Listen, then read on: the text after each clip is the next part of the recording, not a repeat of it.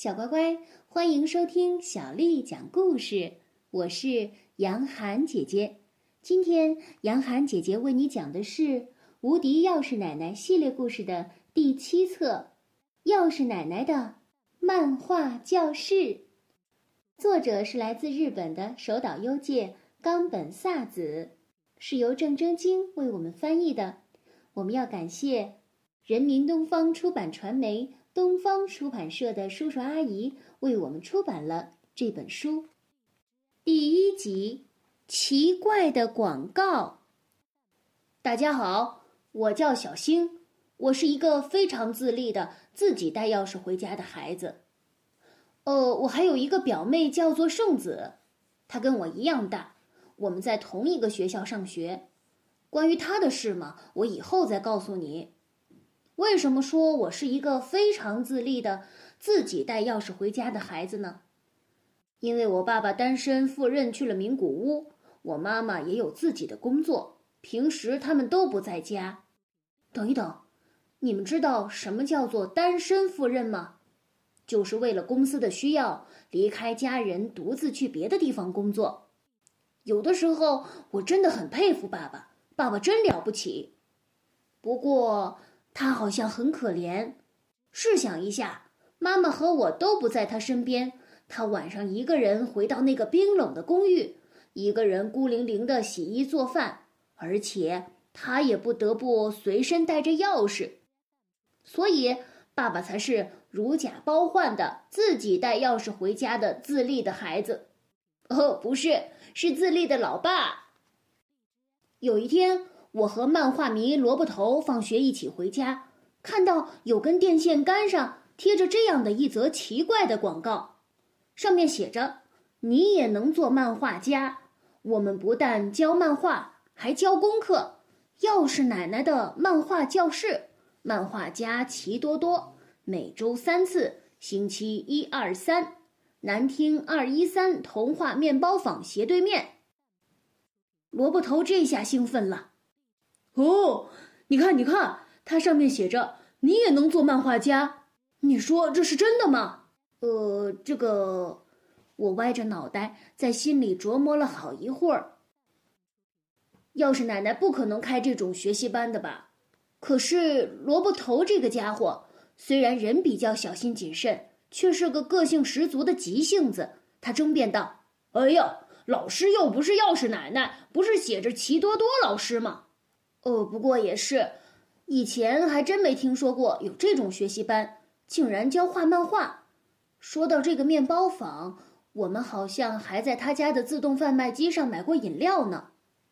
对哦，对哦，就是那家店。那是今年夏天的事了，我们绕过去看一看吧。那好吧，反正现在我回到家也是一个人，咱们一块儿去吧。其实那天我本来应该去看牙医的。这个时候，自己带钥匙回家的优势就体现出来了，那就是妈妈不会管那么紧的，不会整天在你耳边唠叨要干这个要干那个。所以呢，我就和萝卜头这样半路掉头，背着书包找漫画教室去了。秋风吹红了街边的樱花树，眼看着就是落英缤纷的季节了。萝卜头冷不丁地冒出了一句。虽然我想做漫画家，可是学费应该很贵吧？哦，我也不知道啊。那你听说过齐多多这个漫画家吗？我也没听说过，不知道他是不是很出名啊？萝卜头回答说：“走了好久，终于走到了小巧玲珑的童话面包坊。它的斜对面竟然真的有一座古色古香的西洋风格的建筑物，门口挂着。”钥匙奶奶的漫画教室招牌，门牌上写着“齐多多”。旁边的水泥围墙上，一只虎皮猫正懒洋洋地趴在那里晒太阳。它眯缝着双眼，时开时闭，好像在询问我们的来历似的。萝卜头有点为难地说：“小星啊，怎么办啊？没有勇气进去呀。”这时候，圣子和小美从对面走了过来。小美一看我们还背着书包，马上煞有介事的板起脸来，像很多整天唠叨学习的妈妈一样喝道：“小星、萝卜头，你们怎么还没回家？”其实他跟我们一样，也是三年级一班的学生。还没等我们回答呢，他马上接着说：“这里是钥匙奶奶的漫画教室，你们想参加吗？”萝卜头回答说：“呃，我们是看到了电线杆上的广告，就想来确认一下，到底是不是钥匙奶奶开的漫画教室。”这时候，我表妹圣子抬头看了看门牌，自言自语的嘟囔道：“好像的确跟钥匙奶奶没什么关系。”哦，对了，差点忘了。是时候跟你们介绍一下圣子了。圣子他爸爸就是我舅舅，现在呀住在美国的旧金山，他在那里工作，也是一个人在那边。我们俩是从幼儿园一直到二年级第三学期都在一个班，说起来也算是比较少见的了。这时突然咯吱一声，门开了，从里面走出来的竟然是啊三班的小蹦。嘿嘿，是你们呀！我就在这里上课呢。虽然现在总共才三个学生，不过真的很好玩儿。这时候，阿树也从小蹦身后探出头来，他一脸得意的样子，用漫画人物那样的口吻炫耀道：“这三个学生就是小蹦、我还有小绿。这三个人都是圣子的同班同学。”圣子很吃惊的问：“小绿，你也参加了吗？”小蹦。这个漫画教室跟钥匙奶奶到底有什么关系呀？小美问道。小蹦听了哈哈大笑：“嘿，这里的老师是钥匙爷爷，对吧，阿树？”要是爷爷，大家都很意外。小蹦接着说：“嘿，大家都来参加吧，学费又不贵，不但可以学漫画，老师还能辅导我们语文、数学这些功课呢。”阿树也在一旁帮着打广告：“对呀，对呀。”比一般的补习班要划算好多了，小蹦啊，我们进去吧，就快开始了。呃呃，那就这样吧，呃，拜拜了大家。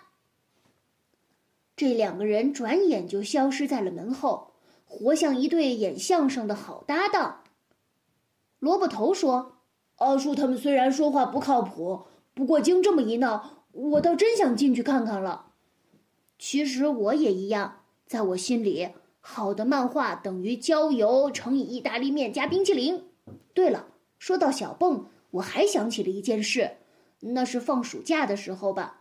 舅妈带着圣子，我妈带着我，大家结伴去超市买东西。虽然听上去有点奇怪，不过事实就是这样。我们在那里碰到了小蹦，他正一个人推着购物车往里面塞鱼和葱呢。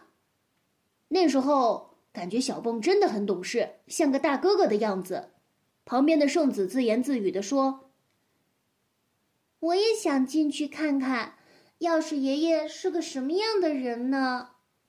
小乖乖，今天的故事就为你讲到这儿了。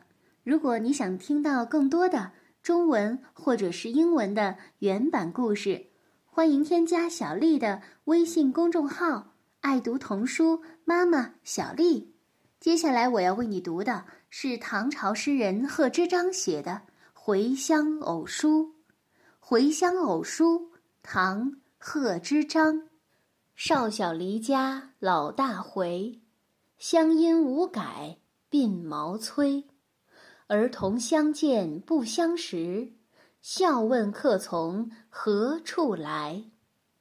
少小离家老大回，乡音无改。鬓毛衰，儿童相见不相识，笑问客从何处来。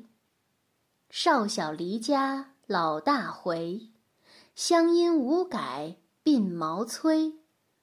儿童相见不相识，笑问客从何处来。